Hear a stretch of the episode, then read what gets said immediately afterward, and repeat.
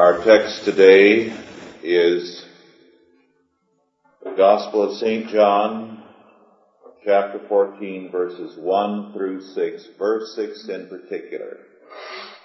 Our subject is truth.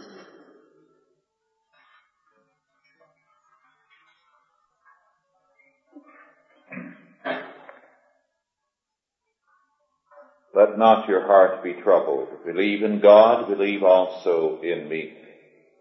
In my Father's house are many mansions. If it were not so, I would have told you.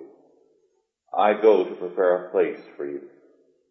And if I go and prepare a place for you, I will come again and receive you unto myself, that where I am, there ye may be also. And whither I go ye know, and the way ye know. Thomas saith unto him, Lord, we know not whither thou goest, and how can we know the way? Jesus saith unto him, I am the way, the truth, and the life. No man cometh unto the Father but by me. What is truth? This is an important subject for us to concern ourselves with because in our age we tend to be primarily pragmatic in our approach. And because we are pragmatic and practical, we tend to neglect the basic philosophical issues of our time. And as a result, the foundations are being destroyed. And we are scarcely aware of it. What is truth? The future of civilization rests on the answer to that question. Every civilization rests on a conception of truth. Its life is this faith in action. It prospers or falls in terms of its conception of truth. There have been in the history of civilization a number of conflicting ideas of what truth is. And in our present world, we see these various historic conceptions of truth again coming to the fore, again pitted one against the other, contending for the mastery of the future. Because we are at the end of an age. And the future is going to be dominated by whatever conception of truth prevails. We are going to see the prevailing conceptions go down the drain as the culture of which they are a part is destroyed. The first of these basic conceptions of truth is the answer given over and over again through the centuries by the varying forms of rationalism. And rationalism historically has seen truth as an idea, an ideal, a form. Truth as the form of being. The first great manifestation of this concept in Western civilization was in ancient Greece the Platonic, the Aristotelian, and other Hellenic forms of the formulation of this basic rationalism. In every case, whether in Far Eastern or Western civilizations, the result of this rationalistic approach to truth has been either a basic contempt of matter and of the material world, or of individuality, or an ultimate relativism. In the rationalistic conception, truth is often seen as the unity of things, the oneness, the converging, developing pattern that leads to a unification and a synthesis. And as a result, there is a basic contempt of everything that makes for particularity, for individuality, The classic document expressive of this is Plato's Republic, which is a blueprint for the totalitarian state, for total communism, for an order in which the individual is nothing and the good is unity, the perfection of the whole. And today, of course, we see these rationalistic conceptions quite widely around us. In every instance, whatever the professed intentions of the individual, they are productive of the same sort of thing. In the Platonic tradition, there is this basic contempt of individuality, of particularity, in favor of oneness, in favor of unity. In other forms, truth is seen as spirit as against matter. And the world of spirit is the realm of truth and the realm of matter is the realm of evil and of error and of baser things. And of course, this inevitably leads, as it has over and over again in the East as in the West, to asceticism to a contempt of this world and also with it a contempt of individuality. The goal of being is to lose yourself in Brahma or in the mystical one. The wise man is the man who forsakes the material world, the lower world. But from the Christian perspective, this too is fallacious because the world of matter and of spirit was created by God wholly good. It is now a fallen world and both mind and matter are affected by the fall and alike evil apart from God and alike good when regenerated. This too must be rejected. Then again, truth is often seen in this rationalistic perspective as the developing nature or entelechy of being. Being is developing and as it develops, it manifests itself in a form which incarnates the truth for the day. And one of the more prominent thinkers of our day, Voegelin, is the best expression of his philosophy. Voegelin has quite a vogue among both thinkers of the right and of the left. But Voegelin's thinking is an ultimate relativism. Because as he reveals in his study on order and history, there was a leap in being. As it were, being manifested itself in a forward stride and incarnated the truth of the moment in the Old Testament prophets. And then again in Plato and Aristotle, when there was another leap in being. And there was another leap in being with Christendom, and then no doubt he will go on to say another leap in being with the Renaissance and Enlightenment. And perhaps the next leap in being is world Marxism. Who is to know?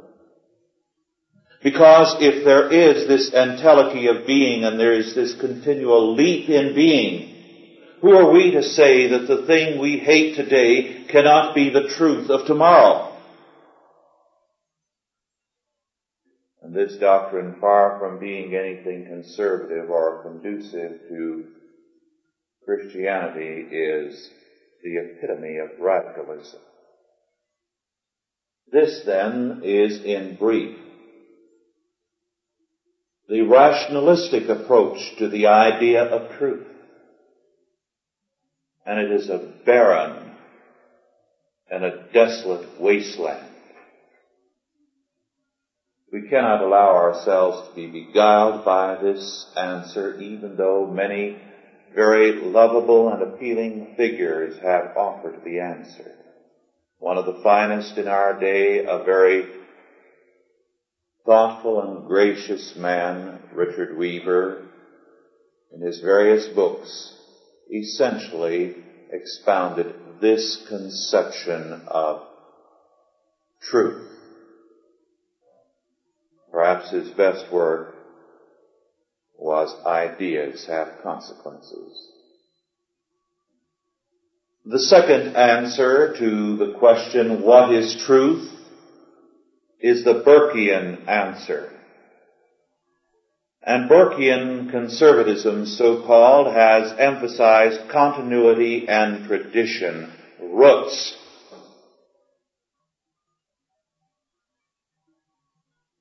We must pay our respects to Edmund Burke as one of the greatest analysts of the modern world. And certainly his contemporary follower, Russell Kirk, is again an able and discerning critic. But when we deal with what their answer to truth is, we come across something that must stop us short. What if your tradition be Buddhism or Islam or it be cannibalism in Africa? Where are you then as a Burkean? Kirk has written in his book, A Program for Conservatives, on, and I quote, the necessity to any high and just civilization of a conscious belief in the value of continuity. Continuity in religious and ethical conviction. Continuity in literature and schooling, continuity in political and economic affairs, continuity in the physical fabric of life. I think we have neglected the principle of continuity to our present grave peril, so that with us, as Aristophanes said of his own generation, world is king, having overthrown Zeus. Men who do not look backward to their ancestors, Burke remarks, will not look forward to their posterity. If we retain any degree of concern for the future of our race, we need urgently to re-examine the idea of an eternal contract that joins the dead, the living, and those yet unborn. Even if we have lost most of that solicitude for posterity, Still we may need to return to the principle of continuity out of a simple anxiety for self-preservation. End of quote. According to his own words, this is a belief in the value of continuity. And as a consistent exponent of this concept of truth, Kirk has repeatedly made it clear that in 1776, during the American War of Independence, he would have been a Tory, a loyalist to Britain. And this is commendable honesty on his part. But let us add something further. Had he been in Jerusalem at the beginning of the Christian era, he would have been with the Sanhedrin and the mob crying, crucify him because he is destroying our traditions. And in the USSR today, he would be a Stalinist with the old Bolshevik tradition. Over and over again, this has appeared. And over and over again, its impotence is apparent. It has all the fertility of a mute. The Burkean tradition is that of a spectator on the sidelines, calling attention to the need for roots, but denying the truth or bypassing the truth that makes for roots. And perhaps the most devastating use made of the Burkean tradition was made some years ago by Harold Rugg, one of the most prominent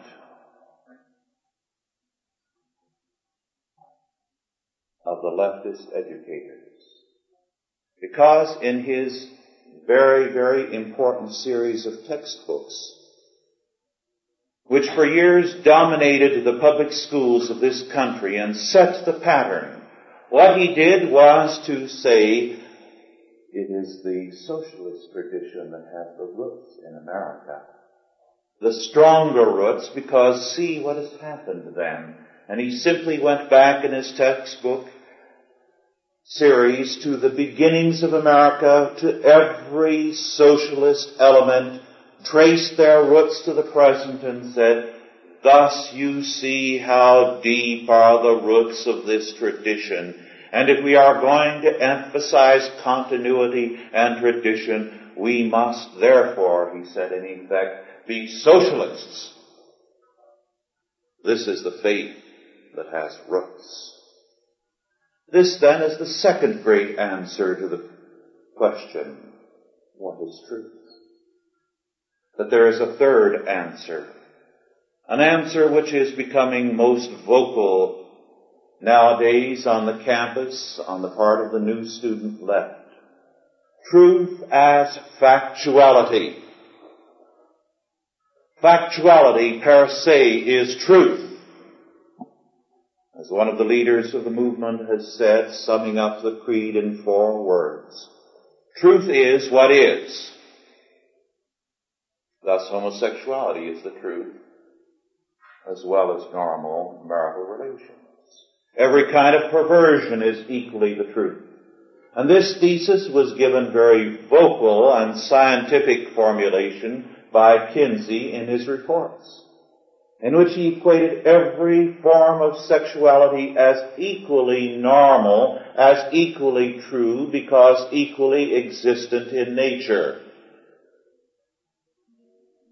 Anything that can happen is ipso facto, nat- facto natural, normal,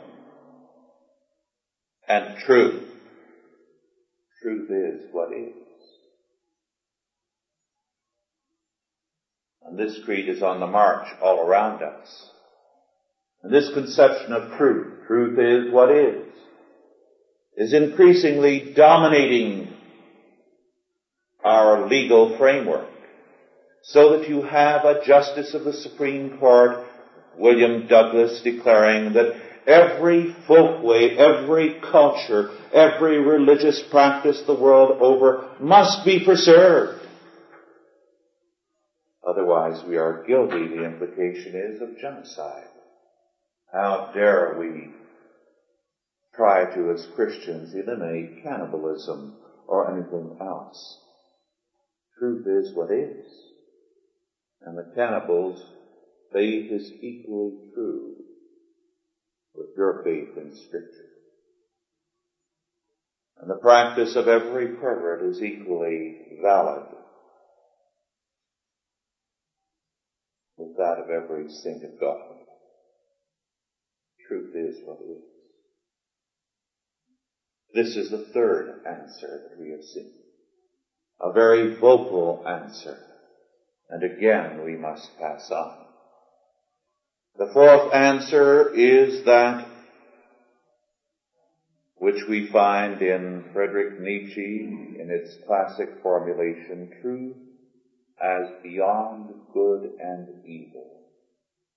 And I quote, the falseness of an opinion is not for us any objection to it. It is here perhaps that our new language sounds most strangely. The question is how far an opinion is life furthering, life preserving, species preserving, perhaps species rearing, and we are fundamentally inclined to maintain that the falsest, falsest opinions are the most indispensable to us. That without a recognition of the lo- of logical fictions, without a comparison of reality with the purely imagined world of the absolute and immutable, without a constant counterfeiting of the world by means of numbers, man could not live. That the renunciation of false opinions would be a renunciation of life, a negation of life. To recognize untruth as a condition of life, that is certainly to impugn the traditional ideas of value in a dangerous manner, and a philosophy which ventures to do so has thereby alone placed itself beyond good and evil and quote. This then is the Nietzschean position. And a contemporary philosopher, Levi, has very aptly characterized it as the will to illusion. The will to illusion. The falsest opinions, it is held, are the most indispensable to us. And this opinion too of truth beyond the good and the evil is all around us today. We find it in every church. There's scarcely a church today where you do not find the scripture read, the Apostles' Creed recited or sung, and the orthodox doctrines of the faith maintained, but not as the truth.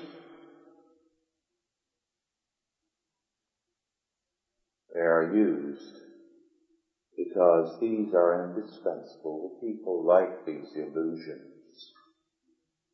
And let us give them these illusions because lies are a part of the truth. An indispensable part. And we need these fictions in order to keep the world moving. And who are we to say that a lie isn't the truth when it moves men and civilizations? Instead of truth,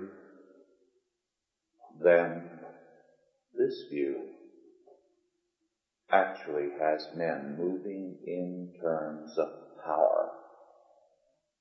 And indeed, power becomes the basic motive wherever men neglect the truth. But in the Nietzschean view, they are more honest. They move openly in terms of power. And power ultimately becomes political in its interpretation. And politics draws in every age, and especially ours, such men, whose lives are not grounded on truth. Therefore, compelling force in their lives is power. But there's a fifth and a decisive answer to the question of what is truth. Our Lord declared. I am the truth. Grace and truth came into being in Jesus Christ. By Jesus Christ, declared the Apostle John. Truth is Jesus Christ. His person and His Word, the Scriptures. Here we have truth, ultimate, absolute, supernatural, a divine authority and standard. And every view which denies this must be to us a lie and equally an enemy. The truth must be Christ for us or we fall into these basically humanistic and anti-Christian schemes. But St. John declared, by him were all things made, and without him was not anything made that was made. Since Jesus Christ, the second person of the Trinity, was the creator of all things, he therefore is the fundamental principle of interpretation by whom all things are to be understood so that no realm is comprehensible apart from Him. And the basic principles of knowledge in every realm are only to be derived from Him. By Him were all things made. And without him was not anything made that was made, and therefore if this be true, nothing can stand, nor be understood, nor prosper apart from him. Except the Lord build the house. They labor in vain that build it. As our Lord declared, if ye continue in my word, ye shall know the truth, and the truth shall make you free. There is no truth apart from Christ. Every attempt to build apart from Him is under judgment. Nor is there any way to any goal apart from Him, nor any life apart from Him. Since He made all things to be separated from Him is to have only a living death with hell at the end. As the scripture declares, weeping, wailing, and gnashing of teeth. A picture which gives to us vividly and symbolically a picture of total frustration, of total meaninglessness, of total isolation, of no person related to anyone else, for the absence of Christ leads ultimately to the totality of hell in this part, in life in part, and in the world to come in its fullness in which there is no community, in which there is no meaning, in which there is no communication, only total isolation, bare existence. For the world, word for hell in the New Testament is literally Gehenna, the city dump, the scrap heap of all creation all living apart from Him has one goal, destruction.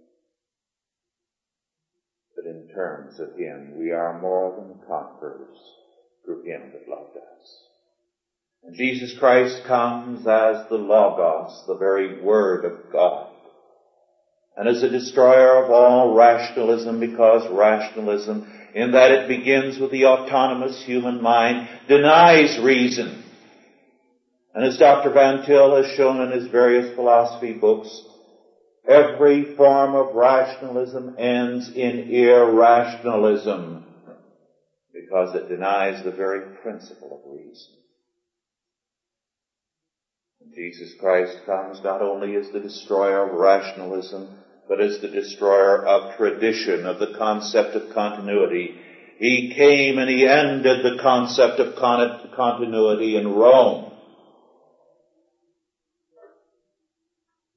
He had to take the place. He was the living tree, the living vine, the living root.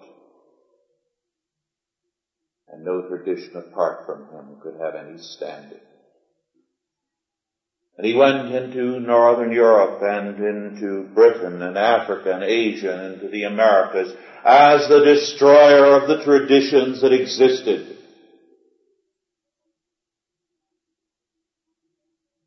As the principle of the new life and of the new era. And his claim is exclusive. I am the truth. I am the door. There is no future in time or eternity apart from me. There are many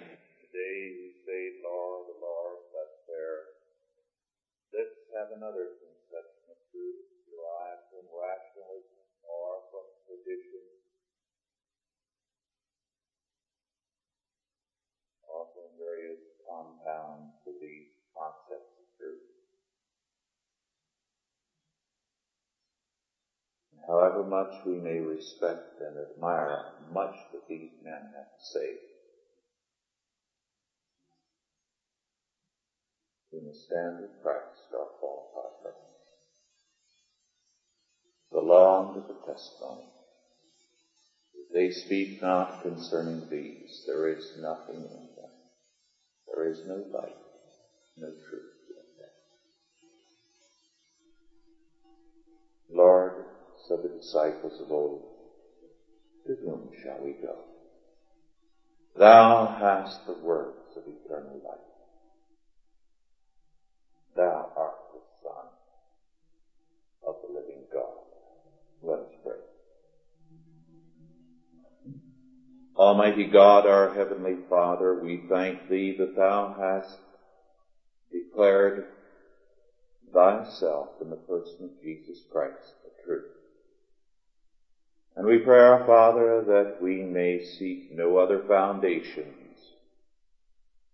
but that we may ground ourselves upon Him who is the truth. And day by day know that because we are established upon Him, the gates of hell cannot prevail against us. For if thou art for us, who can be against us? For this is the victory that overcometh the world, even our faith.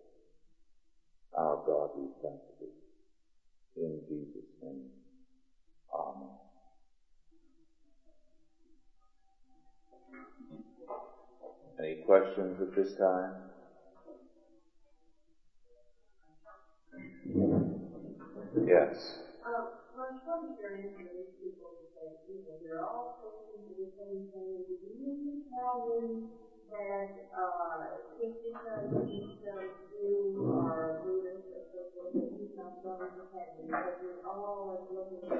God?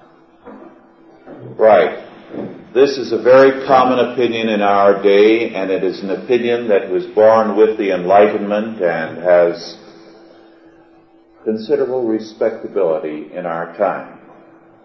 The answer to that is, of course, that we are not. Because the goal of the Buddhist is extinction, nirvana, oblivion. And his conception is, first, that there is no God, and second, that there is nothing but a total meaninglessness to life, and the best hope that you can have is to escape from life. Now, how can you say this person has anything in common with you who believe in truth, who believe that life has a meaning, and that you are not to forsake this world in terms of a quest for oblivion? Now, this is just Buddhism contrasted with our faith. And the difference is fantastic. If they say we are all going to the same uh, end and have the same purpose, they are denying the total meaning of language, the total meaning of ideas. They are reducing all things to nothingness, and they are seeing that all things are equally meaningless. So that their position is nonsense. Then you can tell them, if we're all headed for the same thing, why aren't you a cannibal? Because the cannibal's way is equally valid with yours. You have equated all ways as equally one way to God. Why don't you take the cannibal's way? And his answer will be, well, of course, I am in my tradition. And you can say, then you're saying the cannibal's tradition is equally valid with yours. In other words, you are equating all things so that you say there is no truth. If there is no truth, what need is there to change anything? Because everything is perfect as it is then. Everything is equally valid. The position is logical nonsense. And such people are fools. No, the Jew does not have the same God as the Christian. The Hebrews did. But Judaism left biblical faith. It makes no pretense now of being biblical. It has, since the 18th century, declared that its primary faith is in the Talmud rather than in Scripture. And this was apparent even in our Lord's time, who said to the leaders of the people, You make the Word of God of none effect through your traditions. And the uh, Old Testament faith was clearly Trinitarian. After the apostolic age, Judaism became Unitarian and steadily humanistic. So that Judaism today is a form of religious humanism. It is the same thing as unity, basically. Unity is Judaism for the Gentiles. It is the same thing as the Unitarian Church. as the ethical culture society. There's no difference. So that God for it is just a word, whatever social process they want to give that name. And of course, many of these people today feel that they should drop the word God because it has too many connotations and it's best to retire the word. Yes. I was wondering how they teach comparative religions in college today. I mean, do they really explore the different ones and what type of an approach do they have when they come out that humanists like they're all equal? Yes, it tends to.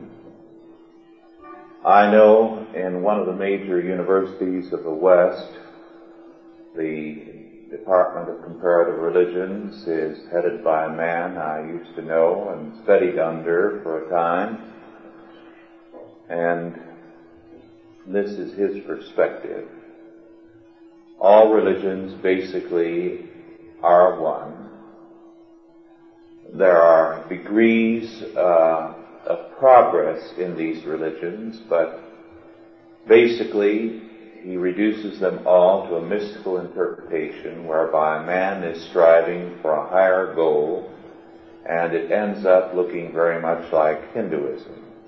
And uh, his disciples have a disconcerting habit as far as their um, parents are concerned of going in for a lot of uh, Hindu exercises and uh, yogi practices and the like so that even though these comparative religions depart, departments as this one tend to equate all religions as one, they pick one particular one as the superior one. Not Christianity, no. They are uniformly hostile to it.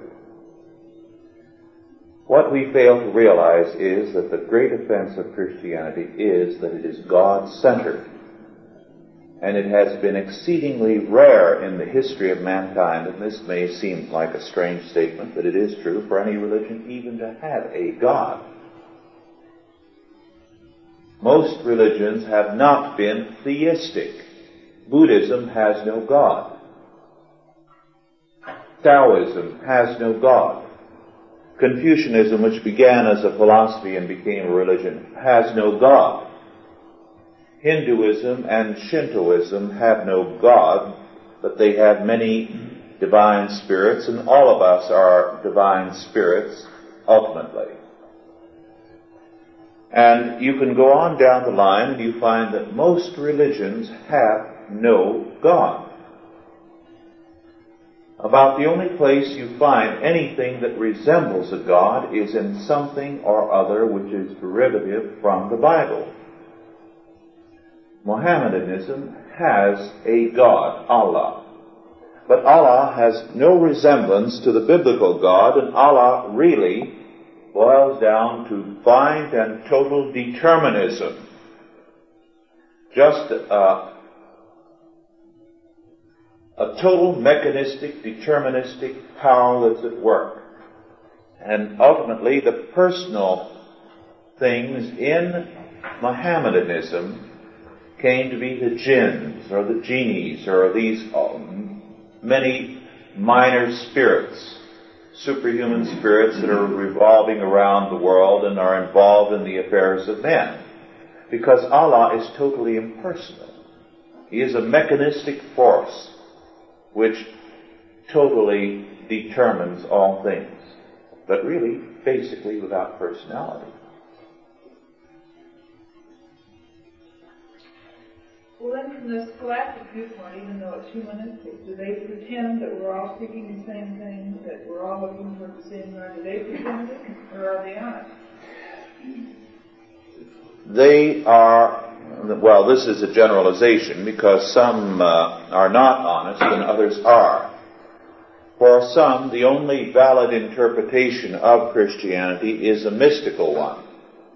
These people who wrote the Bible, they say, were naive and simple-minded people, and if they only knew the truth, they would have known that in the midst of all this nonsense they were writing, they expressed vaguely certain things which are possible to construe mystically. And we will put this mystical interpretation on it.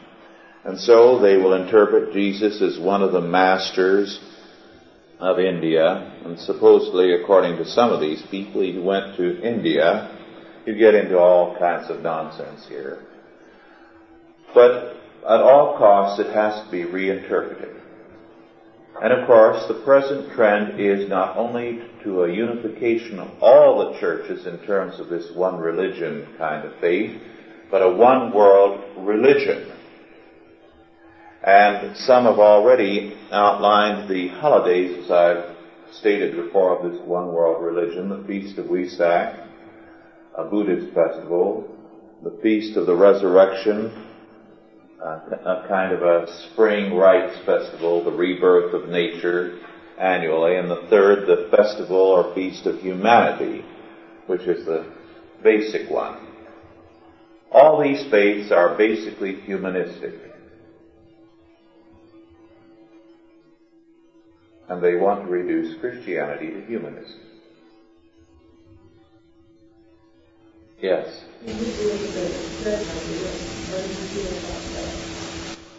Well, to leave it out entirely if it is to be taught as comparative religion, because comparative religion as a subject means that all religions are basically one. This is the presupposition of this entire school of thought as it developed in the last hundred to 150 years. So the subject preconditions the conclusions. To study various religions is another matter, individually. But comparative religions studies them all as one. So that you are studying Christianity and Buddhism and Shintoism and animism and all of these as one religion. This is the unwritten presupposition. Now, I think it is well to note what Gordon Clark,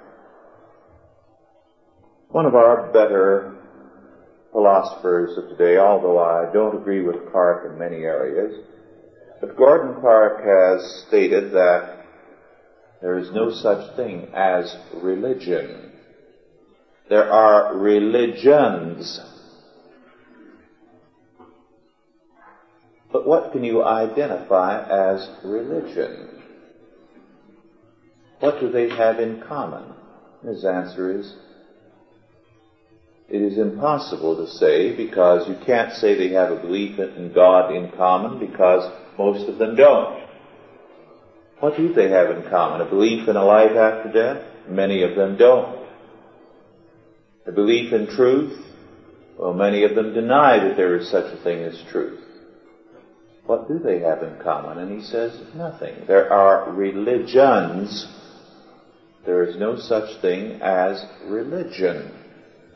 And comparative religion says there is a religion behind all religions, and this is what we are teaching you. Thus, I would approve of the teaching of courses in Buddhism or in Shintoism and so on but not in comparative religion.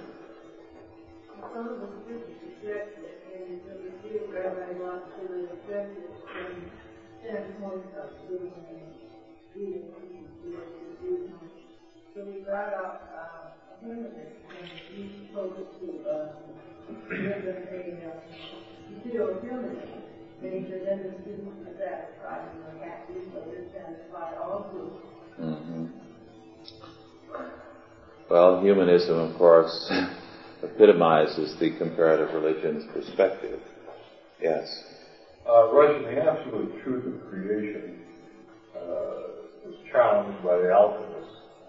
Do you see any relation to the alchemists of yesterday with the synthesizer, today of the uh, DuPont laboratories that take wood and bring stack on products of this nature? Very, very discerning question. The alchemists are again very popular and are receiving extensive study on the part of scholars today. Because the attitude today is the alchemists were basically right, but they were very crude and foolish in their method. The basic principle of the alchemists was that there is nothing fixed in nature, that it is basically a developing, changing thing, that it can change from one form to another, and therefore it will be easy to take one thing and make it another. Now, this is in essence what the modern scientist believes. His perspective is totally evolutionary. There are basically no laws there for him. Nature is malleable. He can make of it what he will. And the thesis is man can now make himself, as one book has stated in its title, because he can control his own evolution, and he can remake the whole world of nature because it is totally malleable. There is no form there, really, no law. Therefore, it is totally open to his control. And they are alchemists by intention, but they are far more sophisticated alchemists. And they believe they are going to make what they want out of nature, out of creation. And this stems from their total contempt for creation. We've referred uh, some time back in our discussions to the, this problem with regard to uh, operations. For example, these animal parts that they put in men. Now, they know what they're doing. They know that every fiber of our body is absolutely different from everyone else's. So that not only are you different from every other kind of creation, you are different so that uh, a piece of your skin, a few cells of your body are discernibly male rather than female. But you're also different from every other male, totally unique. And your body continually resists any invasion by any other alien organ. And so it rejects a transplant. So what they have to do is to bombard your blood either by radiation or through chemical uh, therapy to break down its resistance. But what happens is that ultimately the person dies. They manage to keep him alive sometimes for months. But his body rejects this alien organism, and this alien organism is at war with his body because it's not its own body. And the two are at war. But they know all of this, and yet their thesis is we're going to break it down somehow. We're going to be alchemists, you see, with the human body because we deny that there is any fixed law in nature that we cannot change. And if we only unlock, for example, the genetic code, we're going to do this and that, and we're going to produce geniuses at will, and a superman. But we are the modern alchemists. Uh, a very good question because the alchemists certainly are among the most highly respected uh, persons today. And it is significant that one of the most notorious, or as you will, greatest of alchemists, Paracelsus, is having his complete works reprinted in a uh, special edition because of the extensive philosophical and scientific interest in what he represented. The uh, edition of Paracelsus is not a cheap thing to publish. Now, I think it will cost seventy-five or a hundred dollars to buy the four or five volumes of his works. But it is a testimony to the tremendous interest in alchemy. Yes, one more question. Is there any medical reasons why a person would be uh, homosexual? I've talked to people who believe maybe three-fourths of the way that it is sinful, but that uh, they would like a real medical, scientific opinion that, uh, that there isn't some failing or part that is wrong Yes. so forth. Yes, this constant attempt is to find a medical answer to what is basically a moral problem in order to escape and evade the fact of human responsibility. And this is a very uh, enticing kind of thesis because first it makes the person no longer guilty for his condition. It's a medical thing. It's an accident of uh, hormones or of uh, body chemistry. Then it becomes a medical problem to cure, you see.